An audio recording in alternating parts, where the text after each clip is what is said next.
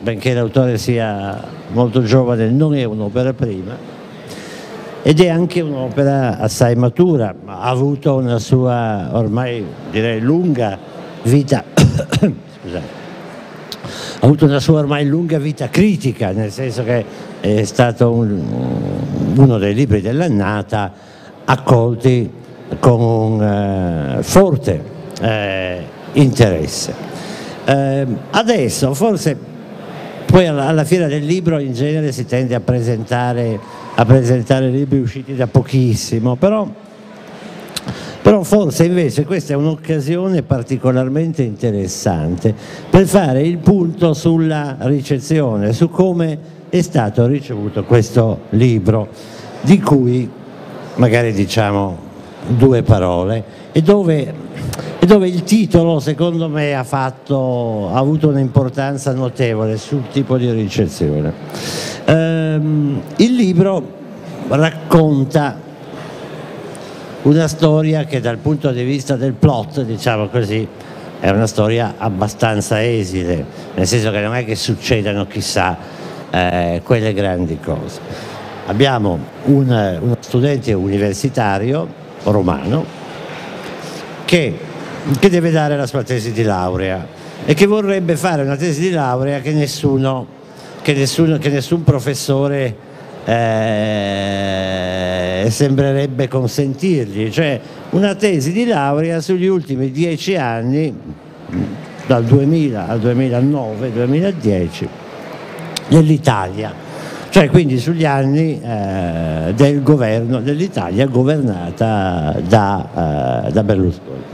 Anche perché lui si trova in una certa situazione data la sua età anagrafica, nel senso che lui eh, e adesso non fatemi fare i calcoli che li sbaglierei, ma comunque lui è eh, arrivato a capire qualcosa del mondo eh, nel 93-94 e quindi è eh, cresciuto in qualche modo scandendo i successivi governi eh, Berlusconi con la parentesi del, del, del governo del, dei, dei, due anni di, di centro-sinistra. Quindi già questo fa sì che il libro sia stato letto, adesso facciamo un esempio che non ci sta niente come una specie di, vi ricordate Zangrandi, lungo viaggio attraverso il fascismo, no? lungo viaggio attraverso una certa, età, eh, una certa età politica e il titolo stesso, quel dove eravate tutti, in un periodo in cui eh, dire, la parola d'ordine era indignato e il, punto, il, il segno diacritica più importante era il punto esclamativo, adesso è sparito tutto, improvvisamente non ci sono più indignati e non ci sono più punti esclamativi. Io credo che il tuo studente, se dovesse mettere queste cose nella sua tesi, che poi farai che è una tesi un po' tesi, un po' romanzo, cioè il libro, Dovrebbe forse chiedersi se la morte del punto esclamativo sia dovuta al naufragio della Concordia, perché dopo il famoso salga sulla biscaglina con quel che segue, punto esclamativo, eh, e la gloria che questa frase, mediatica che questa frase ebbe, improvvisamente i punti esclamativi sono scomparsi insieme, insieme, agli indignati. Nessuno più si è indignato e nessuno più ha messo il punto esclamativo da qualche parte. Ora qui non c'è neanche il punto interrogativo, però la cosa è stata un po' letta come una specie di requisitoria, nel senso dove eravate tutti mentre in Italia succedevano queste porcherie? Cioè siete stati tutti complici mentre in Italia... Ora questo esiste nel libro, ma non è non è il libro, perché il dove eravate tutti eh, si riferisce a qualcosa di molto più sottile, che ha eh,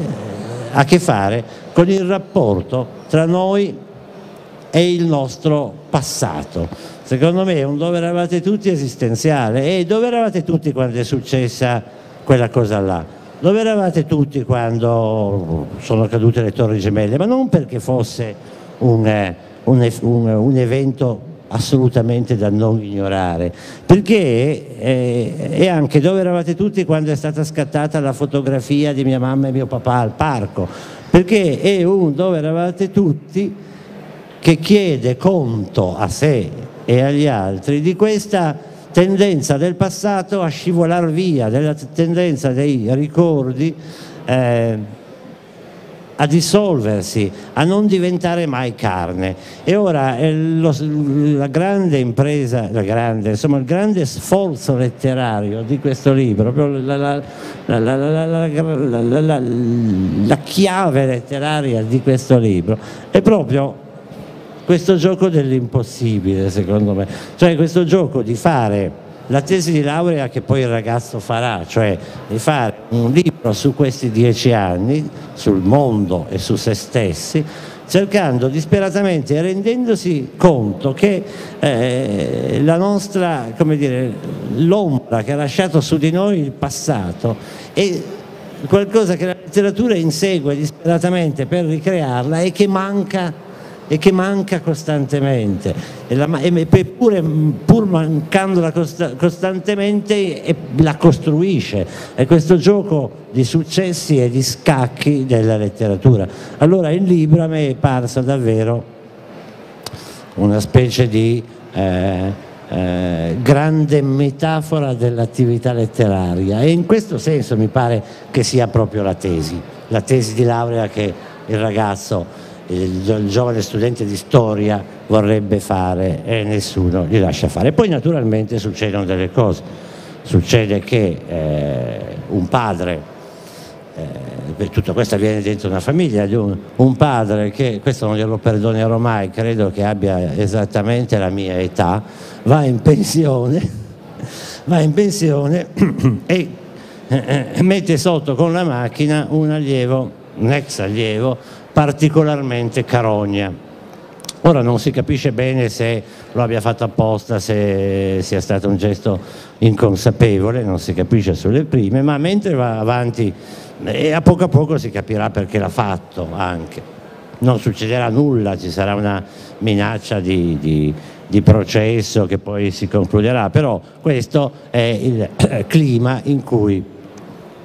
cresce eh, il desiderio del ragazzo di rendere conto a se stesso della, della, propria, della, propria, della propria, vita e della propria eh, esperienza. Adesso magari io mi fermo qui a raccontare il libro perché sennò poi finisce che tu eh, eh non parli, non, parli, più. Però eh, la domanda su cui lascerei la parola a te, che è un argomento che a me eh, interessa particolarmente e quanto poi alla fine la lettura politica che, ne, che, è stata data di questo libro ti corrisponde, perché secondo me ti corrisponde poco. Non so, questo funziona adesso, ma ci sentite un po'? Questo caos? Allora, eh, a me fa molto piacere che, che, Mario Baudino abbia detto delle cose di questo libro che è uscito in effetti da, ormai da qualche mese, quindi ha una sua piccola storia una sua piccola storia critica quantomeno,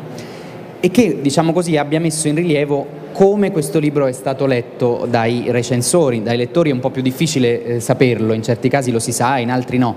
però eh, in effetti la lettura politica è stata quella eh, principale. Il libro è uscito a settembre, è stato letto, in base al titolo anche, come dicevi, una sorta di petizione moralistica sul ventennio berlusconiano, ed è successo che però nel giro di due mesi la pagina politica è cambiata. Allora il libro rischiava anche, se continuava su quel pedale, di essere assolutamente obsoleto. Perché voi immaginate cosa è successo poi a novembre quando parlare di, e anche oggi se ci fate caso, parlare anche solo nominare Berlusconi, subito uno ha un senso di nausea, di, di disagio. Quindi io mi sono trovato davanti un romanzo che voleva essere un romanzo sul presente, che invece era diventato, a sua insaputa e a insaputa dell'autore, un romanzo storico, un romanzo che tentava di storicizzare questo percorso.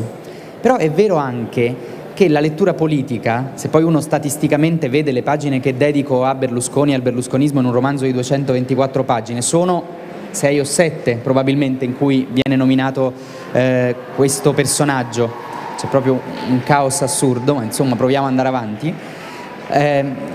e, e l'aspetto più essenziale che volevo venisse alla luce è proprio quello che è stato enunciato da Mario Baudino, e cioè il dove eravate tutti è una domanda prima che politica esistenziale, la volontà di collocare su una ideale linea del tempo le persone che amiamo, le persone che abbiamo intorno, Quindi su questa ideale linea del tempo che potrebbe essere bipartita, dove alla, alla, alla, sommità noi troviamo i fatti pubblici, i fatti della cosiddetta storia con la S maiuscola, nella seconda eh, fascia troviamo invece i fatti della nostra vita privata. E che rapporto c'è tra i fatti della nostra vita privata e i fatti pubblici. E se questo non fosse Berlusconi ma fosse un'altra cosa, ti posso confessare per esempio che una delle obiezioni che ho ricevuto, molto illuminante per me, è venuta proprio da una persona della tua generazione che ha detto ma credi che l'Italia di Berlusconi sia stata proprio la peggiore Italia possibile? Pensi che sia stato divertente crescere sotto Andreotti o sotto Cossiga o negli anni del terrorismo? In effetti mi ha posto un'obiezione abbastanza sostanziale e allora lì ho capito che in effetti però la strategia narrativa lasciava libero campo alla sovrapposizione. Voglio dire che quel racconto poteva, in quel racconto si potevano sostituire i nomi di Berlusconi e degli altri con i nomi dei politici o degli uomini protagonisti del tempo in cui uno è diventato adulto. Io stavo leggendo per una presentazione che avrò più avanti con uno scrittore rumeno eh, Dan Lungu, sapete che quest'anno appunto la Romania è paese ospite, stavo leggendo due libri, entrambi raccontano la Romania di Ceausescu a posteriori. Allora mi chiedevo, perché è così, come dire, plausibile, considerato plausibile che uno intes- eh, vada a intessere una narrazione privata, di fatti privati, con eventi della grande storia che si legano appunto alla fisionomia di un uomo politico come poteva essere Ceausescu e nessuno obietta e invece in Italia se tu scrivi un romanzo in cui entra dentro Berlusconi questo viene letto in una chiave strettamente politica anche quando in realtà il libro non, non ne dà il pretesto sarebbe molto da interrogarsi. E a questo aggiungo anche un altro elemento che poi però ti vorrei anche girare come, anche a te come riflessione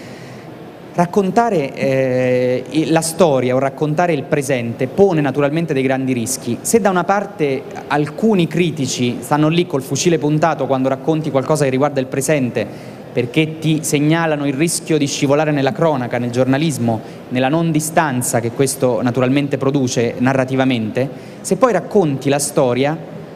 senti dire che è una fuga dall'oggi. Allora, lo, il narratore giovane e diligente che volesse anche appuntarsi un po' ai giudizi della critica non sa più come muoversi a questo punto. Se guarda alla storia fugge nel passato, se guarda al presente viene prettificato dalla medusa dell'oggi. A me sembra che più che teorizzare sarebbe interessante misurare i risultati, no? vedere che cosa succede e soprattutto sentire che questa storia o presente che si racconta è un po' come l'acqua che infiltra il pavimento, cioè c'è un parquet c'è dell'acqua che lo infiltra, questo parquet si gonfia. Che rapporto c'è tra il pavimento e l'acqua? In realtà nessuno, eppure l'infiltrazione è avvenuta. Quindi a me pare che essenziale in questa vicenda sia il fatto che questa vita è catapultata non per scelta dentro quel ventennio e che risente di quel ventennio berlusconiano come il pavimento risente dell'acqua quindi gonfiandosi, dilatandosi o comunque in qualche misura, diciamo così, subendo delle connessioni imprevedibili tra fatti privati e fatti pubblici. Quando Italo Tramontana dice a, a suo padre, che è figlio di un socialista, gli dice ma papà a un certo punto ho sentito che parlavi come Berlusconi, e che Berlusconi usava le parole tue anziché il contrario, beh, questa cosa mi ha spiazzato. E allora non ho capito che relazione ci fosse tra nonno socialista e te che sei diventato quasi berlusconiano. Tutto questo entra nella vita privata di, dei personaggi della famiglia Tramontana e naturalmente anche l'incidente a cui facevi riferimento, quel nervosismo che lo produce, potrebbe essere legato a una temperatura emotiva che è anche politica, perché se voi andate indietro con la memoria a quei mesi dell'autunno scorso, c'era nell'aria un nervosismo, una saturazione che erano alle stelle, in cui sembrava quasi che qualcosa da un momento all'altro potesse esplodere verbalmente, eh, anche a livello diciamo così quasi fisico direi. Per cui questi personaggi si muovono in una colla che è questo presente e ne risentono anche addirittura a livello gestuale, a livello linguistico, verbale. Per me uno scrittore deve, diciamo così, provare a utilizzare la contemporaneità come un paesaggio e su questo paesaggio fa, fa, muovere personaggi che in teoria potrebbero essere anche poi slegati rispetto alle loro dinamiche, come dire, strettamente esistenziali umane. Certo. Ma torniamo alla famiglia, che poi questo è interessante, torniamo alla famiglia Tramontano no? e, e, magari, come dire, spacchettiamola, spacchettiamola un po', perché è una famiglia appunto molto normale, molto media, no? eh, padre professore di scuola media superiore, tu forse non dici mai di liceo, cioè, si intuisce che è una scuola, potrebbe essere un liceo, eh, madre casalinga, eh, due figli, uno è il personaggio che dice io, l'altra è la sorella un pochino, un pochino più piccola. In eh, una famiglia normalissima, in questa famiglia irrompe, ma irrompe abbastanza per assenza, il ragazzo investito. E noi a poco a poco, poi naturalmente il romanzesco eh, c'è, io ho detto la trama, il plot è molto esile, però è esile ma ciò, ciò, ciò non, non, non, impedisce che ci sia romanzo. No? Noi scopriamo, noi all'inizio pensiamo che sia stata una sciocchezza quella di investire il giovanotto. E poi a poco a poco scopriamo che questo giovanotto è una vera carogna, è una specie di bruto, anzi non è un bruto, è un mostro. È un mostro che ha eh, funestato, che non solo, eh, lo scopriamo in, perché dico in assenza, perché non solo ha funestato gli ultimi anni di scuola del padre professore, ponendosi al centro di una classe ingestibile, eh, sciocca, eh, persino violenta sotto certi aspetti, ma che poi ha intrigato eh, spargendo delle molto probabili calunnie sullo stesso, sullo stesso professore. Durante una gita scolastica eh, ha fatto dei veri disastri, si è comportato eh, veramente male, eh, ha accusato anonimamente il professore di... Faceva esplodere il disincanto di questo padre e anche la sua rassegnazione. Aveva vissuto gli ultimi anni di, di scuola prima della pensione con grande turbamento, con progressivo disagio con un disagio che diventava addirittura poi rabbia, perché aveva la sensazione che questa sua azione quotidiana non producesse più degli effetti eh, durevoli e solidi. Ma, eh, Marangoni Thomas diventa, come posso dire, il correlativo soggettivo in questo caso della sua, eh, della sua rabbia verso un uditorio, quello studentesco sente, con, con cui sente di avere una grande difficoltà di dialogo. E io eh, vado abbastanza spesso nelle scuole, mi rendo conto che non sono tutti come il professor Tramontana, però il disincanto e anche un po' il disagio, il malessere si registra rispetto tra l'altro a un tipo di alunno, questo Marangoni, che non è soltanto distratto ma è anche un provocatore. E la provocazione costante a cui Tramontana, il professore, viene sottoposto a un certo punto ecco, diventa un problema per Tramontana più che per Marangoni. Al punto che quella vicenda da cui io parto poi, questa dell'investimento, cioè il fatto che il professore in pensione, passando davanti alla sua vecchia scuola, ha la tentazione, in un momento in cui perde la lucidità, di investire il suo ex alunno, io l'ho cavata dalla cronaca, perché una notizia di qualche tempo fa, prima che io cominciassi a scrivere, di due anni fa, legata alla, alla, alla provincia cuneese, riportava di un professore che era entrato volontariamente nel cortile della sua scuola, professore di religione stranamente poi, in, per investire quel de determinato studente. Io l'ho alleggerita un po' naturalmente, però mi aveva molto colpito. Cioè che cosa deve scattare nella testa di un professore per arrivare a questo? E come poi questo gesto, anche se non ha conseguenze così disastrose, incide sulla quiete familiare, sull'equilibrio familiare? Mi interessava il fatto che a questo punto, agli occhi di Italo, cioè del figlio del professore, il padre perdesse completamente autorità e autorevolezza, si era completamente delegittimato attraverso quel gesto e dunque mi serviva questa delegittimazione per raccontare un corpo a corpo, una resa dei, tra, eh, resa dei conti tra padre e figlio, che non sarebbe stata possibile se il padre non avesse perso quella cortina di autorità e autorevolezza in effetti poi il tuo personaggio soprattutto vuole riuscire a parlare col padre, no? eh, perché come credo accada nella gran maggioranza delle famiglie, questa è una famiglia, tu racconti una famiglia media, no? assolutamente media, che viene sì eh, un, sottilmente devastata da un modo di vivere, da una eh, situazione chiamiamola sociale, politica, ma mm, che mh, mm, sostanzialmente tiene insieme fin, finché non, finché non c'è l'irruzione dell'imprevedibile, del, del diverso, no? che poi si può essere l'irruzione del barbaro o come dici tu il fatto che il professore eh, che dovrebbe essere abituato da una lunga vita eh, a gestire i ragazzi, a, a, resistere a questo tipo di pressioni, eh, perde,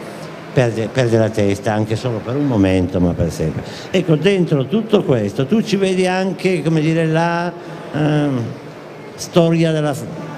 visto che ti poni dal punto di vista dello storico, la storia della famiglia italiana, cioè la storia di un degrado proprio mh, dei rapporti familiari, perché questo, scusami, poi ti lascio parlare, eh, questo rapporto difficile tra padre e figlio, che viene in qualche modo reimpostato e reimpostato bene, nel senso reimpostato con successo, è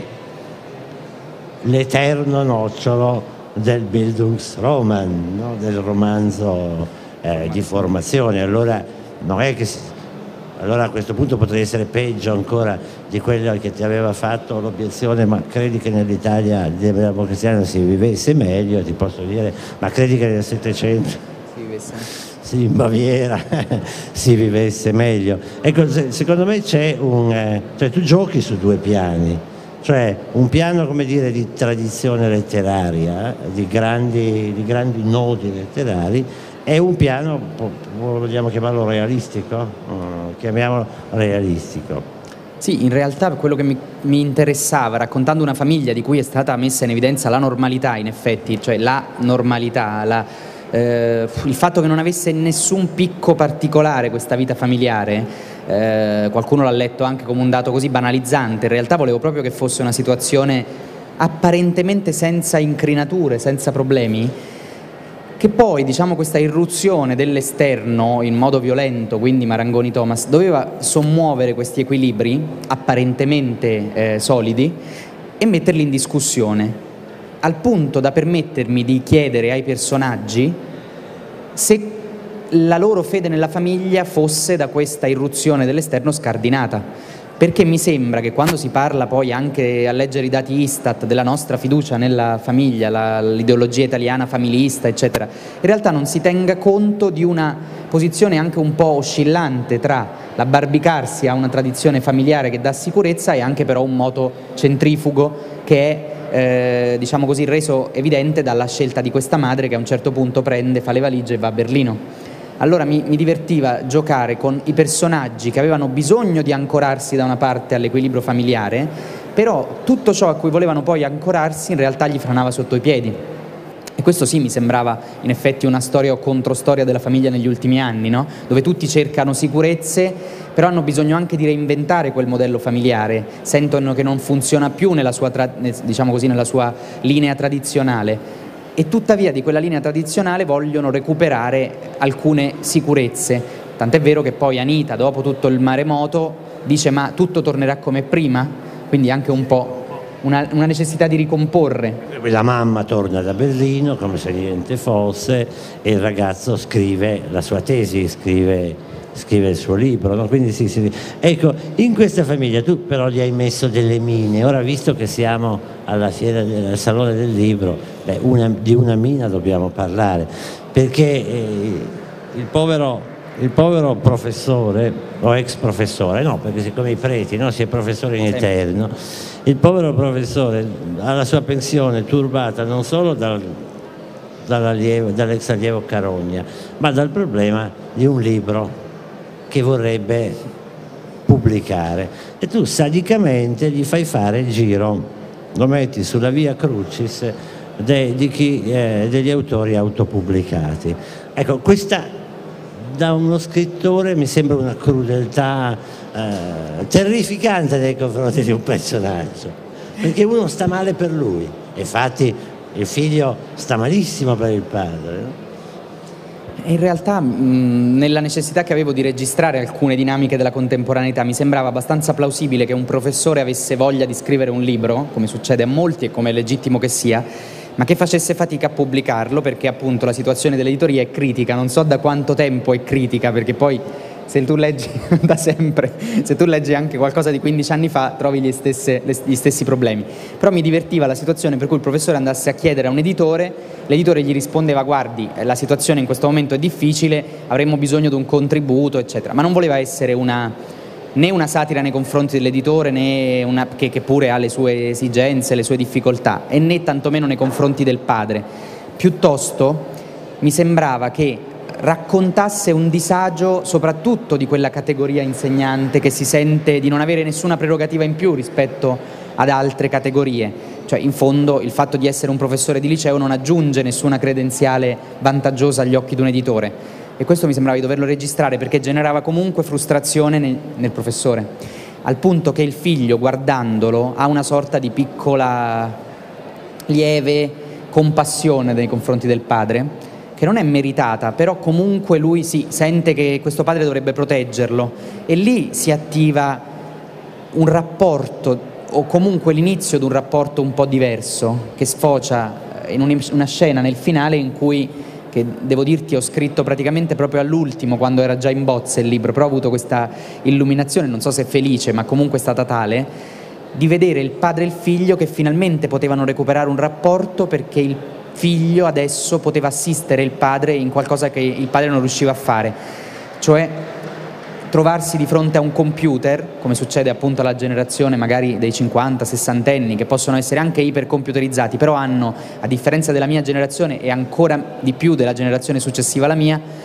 hanno un rapporto viscerale col computer, a un certo punto gli parlano, pretendono che il computer risponda, dialoghi con loro, quando invece il computer è ottuso, ottuso ma logico, diciamo così. Allora c'era questo padre che si arrabbiava con il computer, pretendeva che il computer gli restituisse un file perduto e il figlio prova a sostenere il padre in questa ricerca, gli dice papà guarda ti spiego io come si fa. E il padre non vuole saperne, ma nel momento in cui Italo, il figlio, sta lì sulla soglia e guarda suo padre, sente che c'è quella, quel sentimento che non è più compassione ma che è anche pietà, una pietà alta, che poi è, è, il presupposto per cui finalmente Italo potrà essere un po' padre di suo padre, cioè è arrivato il momento in cui anche da una cosa così banale, così ovvia, così superficiale, però sente di poter prendersi carico del padre. Ecco, no, a questo proposito oh, naturalmente eh, interventi e, e domande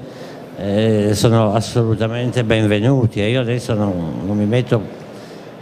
a, a, squadrarvi tutti quanti con aria, con aria feroce dicendo domande, però dire, se qualcuno ha qualcosa da dire si fa, si fa notare e, e, gli passiamo volentierissimo il microfono. Eh, questo rapporto padre e figli eh, mi pare particolarmente interessante perché riguarda una generazione che io per molti versi non conosco e di cui e che posso soltanto che, che in qualche modo ho solo annusato da lontano. Però quando tu praticamente ci hai detto che il problema di, di questo libro e io immagino anche quello che tu senti forse come un problema generazionale è quello di diventare padri dei propri padri. Eh, io mentre tu lo dicevi stavo pensando che invece per la mia generazione il problema è stato semmai quello di diventare figli, cioè di accettare, di, accettare di essere eh, figli dei nostri padri. E come ribaltamento mi pare, mi pare molto interessante, ma eh, la domanda è questa, se le cose stanno così come mi pare di aver capito che tu dicessi, questo atteggiamento non, è, non nasce da una eh, sorta di eh, rifiuto sociale e storico, nel senso da una tale sfiducia nei, diciamo, nella trasmissione che può venire dal padre, nella trasmissione di sapere, di conoscenza, di cultura che può venire dal padre, da una tale sfiducia in questa trasmissione, perché questa trasmissione è viziata, nel tuo caso dal decennio berlusconiano, ma si potrebbe dire dal ventennio berlusconiano, dal ventennio democristiano, da, da quello che si vuole, penso so, da, dal comunismo reale, eh, cioè è viziata da una eredità storica rifiutata o, o, da, un, o da, una società scombinata, per cui eh, non solo la si rifiuta, ma in qualche modo si ha nei confronti di essa un atteggiamento appunto paternalistico, cioè dire vabbè dai papà ci sa, è un vecchietto, è un po' scemo, ma vabbè vai papà adesso ti faccio, adesso ti faccio vedere. No? Questo, questo, questo è, un, è un figlio un po' paternalistico il tuo?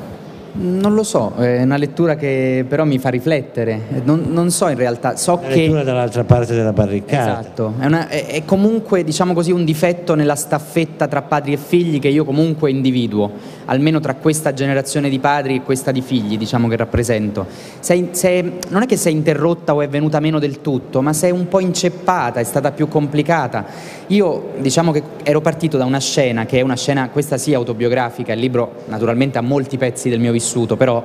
è un libro di invenzione. C- se c'è un elemento assolutamente ripreso dalla mia esperienza, sono quei volumi di storia del socialismo italiano che stanno all'ultimo ripiano della libreria paterna. Io scopro, praticamente quando mio nonno muore, che aveva fatto l'attivista socialista,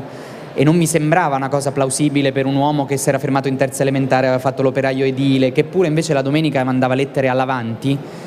al giornale socialista, quando il socialismo era una cosa seria, e, eh, almeno in Italia, e, e poi succede che lui ha questo ictus nel 93 risparmiandosi tutta l'ingloriosa uscita di scena di Craxi e del socialismo appunto del PSI negli anni 80-90, perché mio nonno eh, resta, vi- ris- diciamo, resta vivo ma non vigile. Quando muore mi accorgo di questa attestazione al merito per aver fatto l'attivista socialista e guardo con un occhio diverso i volumi di storia del socialismo italiano che stanno nella, nella libreria di mio padre all'ultimo ripiano. Mio padre, più attrezzato culturalmente, aveva operato questa staffetta, ma in modo anche autonomo, perché evidentemente non era mio nonno che gli aveva consegnato le chiavi per questa- questo apprendistato. E io mi ero chiesto, ma io rispetto a mio nonno e a mio padre, rispetto a quei volumi, dove sono? E mi accorgevo che mio padre non l'aveva mai tirati giù dal- dall'ultimo ripiano, ma neanche io avevo preso una sedia e li avevo cercati. Quindi si era interrotta lì, nel mezzo delle responsabilità, tra me e lui. Credo che sia andata un po' così, per un eccesso di disincanto eh, da, parte della, da parte della generazione dei figli, ma anche della generazione dei padri, che ha voluto un po' proteggerci e forse anche farci- farsi proteggere proteggerci da un eccesso di ideologismo perché aveva visto anche il fallimento di, certe- di certi slanci ideologici e farsi proteggere probabilmente in quella chiave che dici tu, cioè restando un po'... prima era stata sulle barricate, adesso stava nelle retroguardie e noi dovevamo quasi stanarli i padri, dobbiamo stanarli. Allora probabilmente la staffetta non si è compiuta, e però tutti e due l'abbiamo, da una parte e dall'altra l'abbiamo cercata, in un modo strano paradossalmente sì, diventando perfino paternalistici nei confronti dei padri. Eh, e infatti il dialogo più franco, più diretto è stato con la generazione dei nonni, non per un dato solo biografico, per cui molti di noi sono cresciuti in quel contesto, questo credo di condividerlo con la generazione degli- anche degli anni 90, no? che viene educata dai nonni, viene proprio a livello di tempo, ma anche perché io, per esempio, come autore ho cercato molto il dialogo, scavalcando la generazione dei padri, ho cercato il dialogo con, con la Capria, che potrebbe essere anche un bisnonno, con eh, De Benedetti o Tabucchi, cioè con la generazione degli anni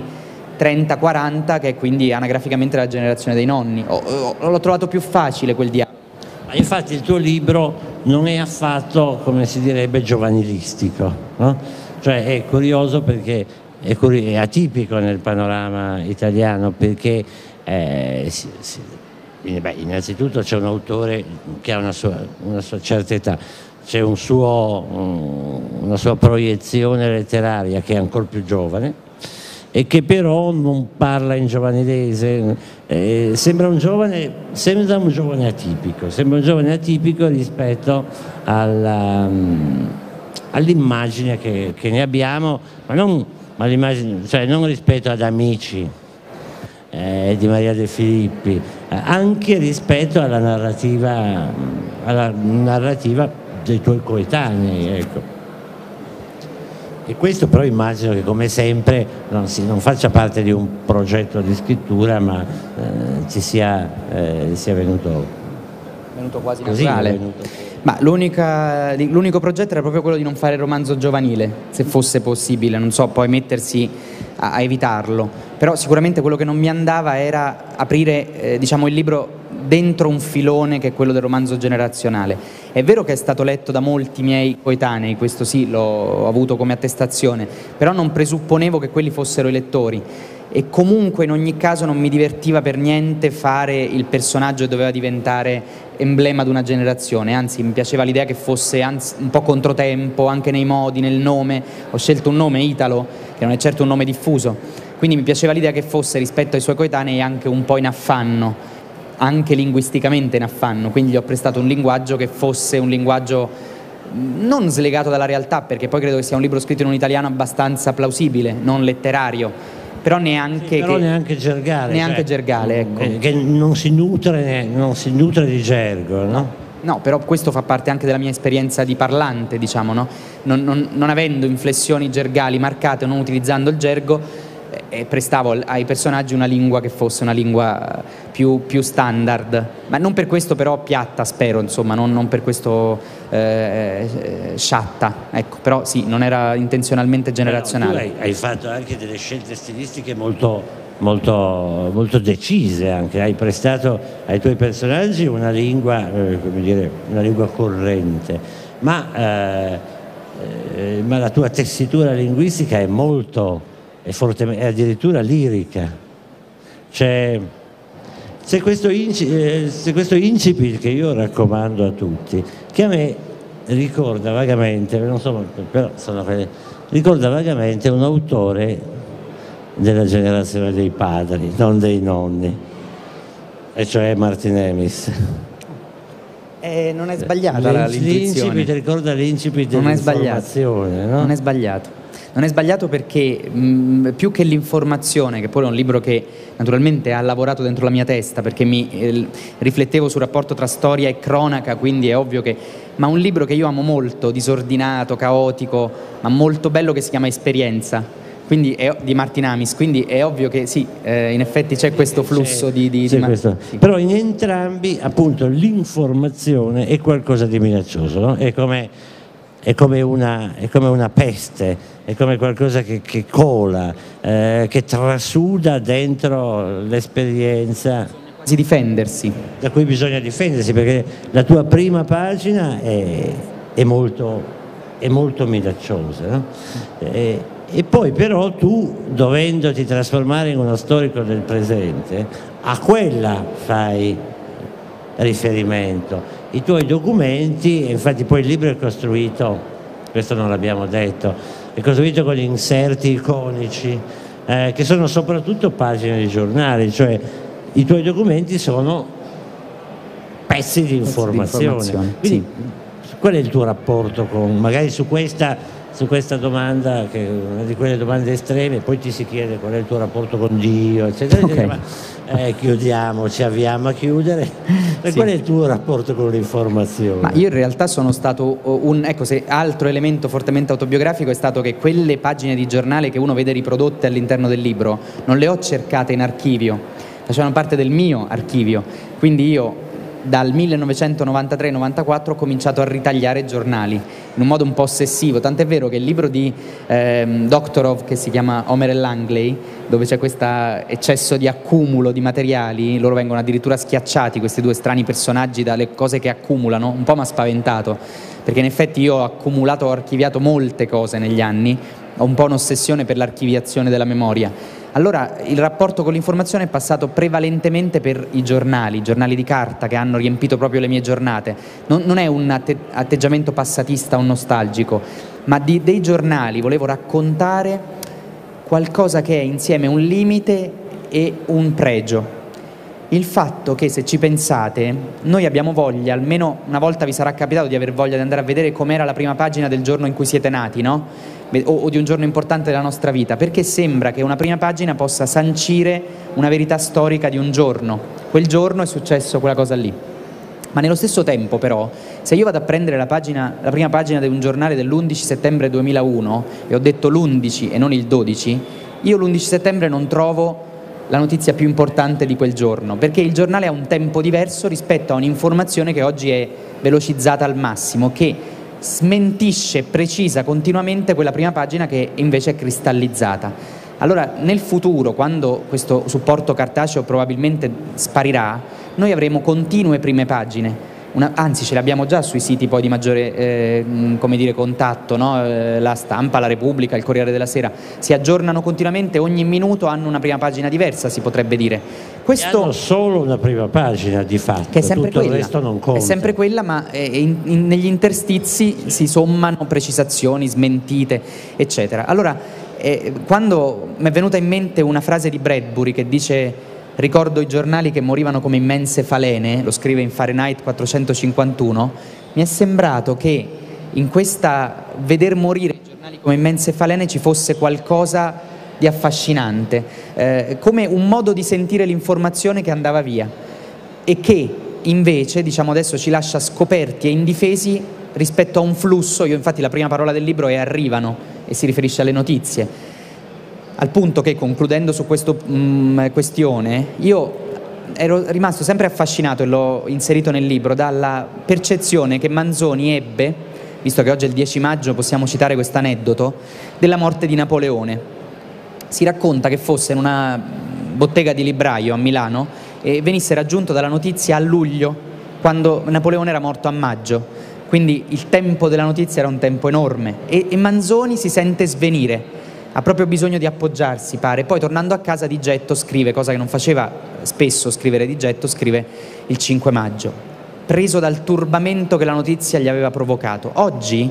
rispetto a questa velocità per cui il maremoto in Asia ci viene comunicato dopo 20 minuti, siamo anche un po' desensibilizzati, no?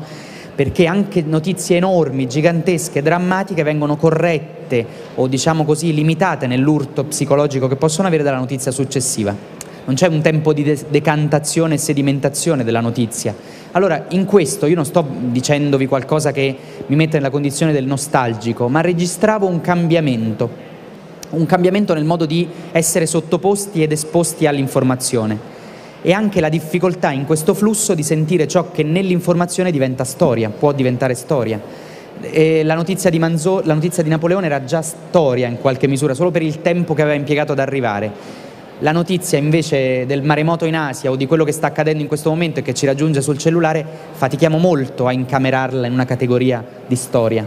Diventa sempre più difficile questo lavoro di storico del presente a cui tu alludevi. Certo, perché eh, si eguagliano le gerarchie, le gerarchie tra le notizie. Però tu credi che lo storico del presente sia la chiave in cui, e qui chiudiamo davvero, sia, lo storico del presente sia la, la, la, la nuova, nuova, insomma, una, la figura possibile oggi per il romanziere? Sarebbe che il tentativo lo si facesse, non ho paura di questo, eh, veramente quando mi è stato detto, vi dico la, la, stroncatura più brutale, tanto che parlavamo del brutale poi, insomma era molto liquidatoria, eh, si diceva che era un romanzetto collage sul presente in cui l'autore rischiava di essere pietrificato dalla medusa dell'oggi, così si era espresso un critico che si chiama Vittorio Giacopini. Ero rimasto naturalmente male come si rimane male di fronte a una stroncatura, però mi chiedevo, ma non è forse quello che uno dovrebbe fare, anche provare a guardare in faccia la medusa dell'oggi? Perché devi spostare lo sguardo? Poi certo che è fallimentare, forse addirittura in partenza questa operazione,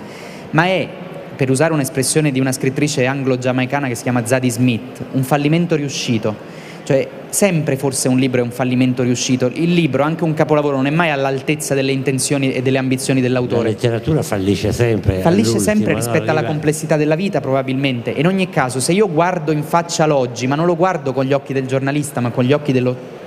storico del presente o dello scrittore, sicuramente inserisco un elemento di visionarietà, devo provare a farlo, che può dire qualcosa di più del giornalista e probabilmente anche dello storiografo. Dopodiché è vero che c'è un elemento deperibile in tutta questa materia, per cui tra, io già lo sentivo obsoleto questo libro a un certo punto a novembre, però il problema è che poi si deve misurare su un lungo periodo e anche se avesse bisogno di note a piedi pagina questo libro, come ha bisogno di note a piedi pagina Le illusioni perdute di Balzac, senza nessun tipo di paragone naturalmente, ha bisogno di note a piedi pagina che spieghino un passaggio, un nome perso nel tempo, ma il paesaggio, il paesaggio è quello che resta nella sua confusione, nella sua magmaticità. Insomma, mi sembra che in realtà provare a descriverlo questo paesaggio del presente sia e debba essere una sfida dello scrittore. Non so, poi eh, appunto con tutti i rischi e tutti i limiti e le approssimazioni del caso. Mi pare, mi pare come dire, una sfida, la sfida più interessante, anche perché, anche perché eh, da giornalista eh, io non posso che consentire, eh, ti ho detto che non ti, avevi, non ti, avevo troppo perdonato il fatto che avevi, fatto, avevi dato al, al, personaggio del padre la mia stessa età, ma, più o meno, eh, ma invece non posso che consentire quando eh, a un certo punto mi pare il figlio faccia l'elogio dei giornali ben piegati. eh, e naturalmente soltanto i giornali di carta possono essere ben piegati. Bene, io credo insomma abbiamo detto Io su, su questo molto. ci siamo detto molto, vedo che non so- se qualcuno ha qualcosa da dire lo dica adesso oppure lo dica dopo In in corridoio. Eh, grazie. Grazie, Paolo grazie a Di te, Paolo. grazie.